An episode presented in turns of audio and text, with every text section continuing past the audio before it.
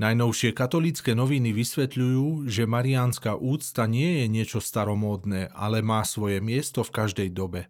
Veď k panne Márii ako nebeskej mame sa i dnes utiekajú rodiny, deti aj mladí. Každé dieťa občas potrebuje prísť k mame, vníma Juraj Švec zo Združenia Mariánskej mládeže. O tom, ako sa pôsobenie Panny Márie prejavuje v súčasnosti, sa rozprávajú so správcom dieceznej svetine v Obišovciach Michalom Harakaľom. Ten ako príklad ponúka vzťah nebeskej matky k mladým.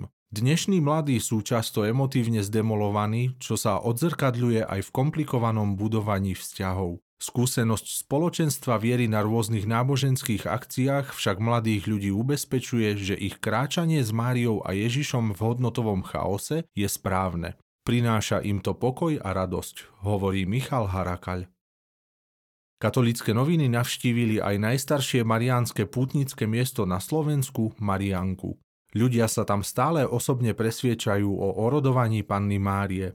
Dôkazom jej zázračného pôsobenia sú typické ďakovné tabuľky pri Lurdskej jaskinke. Na nich je najčastejšie poďakovanie za zdravie, život a za deti, ale i za dar viery, šťastné manželstvo či vďaka študentov za pomoc panny Márie pri zvládnutí maturitných skúšok.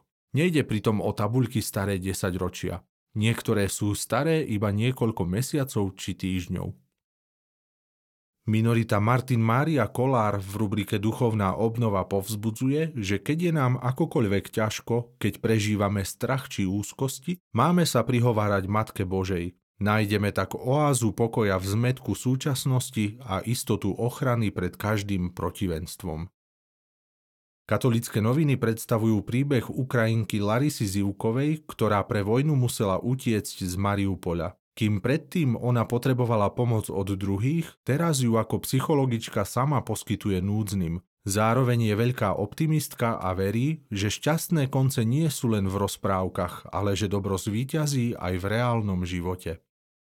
Pripomínajú hrdinskú matku a ženu viery Kiaru Korbelovu Petrilovu. Kiara bola mladá matka známa svojou vytrvalou vierou v boji proti viacerým prekážkam v jej živote.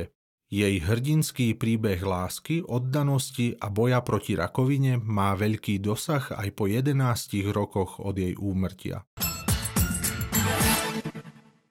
Tento rok v máji slávime slávnosť zoslania Ducha Svetého, preto aj téma májového rebríka je Plameň Ducha Svetého. Ako nám Duch Svetý pomáha stať sa dobrým človekom a akými obrazmi a symbolmi znázorňujeme túto tretiu božskú osobu, čo tieto symboly znamenajú, to všetko sa dozviete na prvej dvojstránke májového rebríka. Príloha rebríka Holubica, symbol Ducha Svetého, ponúka vystrihovačku holubice. Jednoduchý mechanizmus, ktorý deti hravo zvládnu skonštruovať, pomôže rozhýbať holubici krídla. Drobnosť, ktorá isto poteší.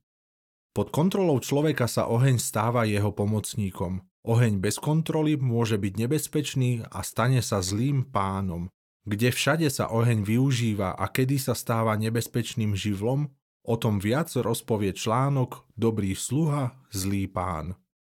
Čo všetko robiť, keď začne niekde horieť? Na túto otázku nájdu čitatelia odpoveď prostredníctvom rozličných úloh, bludísk a rébusov v rubrike Rika v Hádankove. Popri témach plných ohňa sme nezabudli ani na naše mamy. V rubrike Písmenková polievka prinášame básničku Práca mamy a v článku Panna Mária, mama nás všetkých, nezabúdame na našu nebeskú matku a na okamih, keď nám ju pán Ježiš dal za matku.